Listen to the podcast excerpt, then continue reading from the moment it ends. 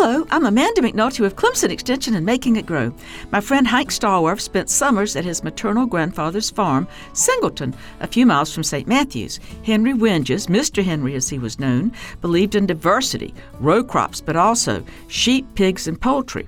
He also grew several hundred acres of asparagus, and a USDA grading and community shipping building on the property still stands today, a hundred feet from the Southern Railroad tracks.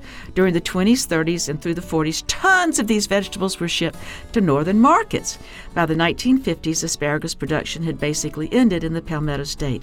Winges eventually became a nationally known racehorse breeder, always looking for ways to diversify from just row crops. Today, these same tracks have 10 minutes of freight train traffic taking BMWs from the upstate to the Charleston ports. Funded by South Carolina Farm Bureau and Farm Bureau Insurance.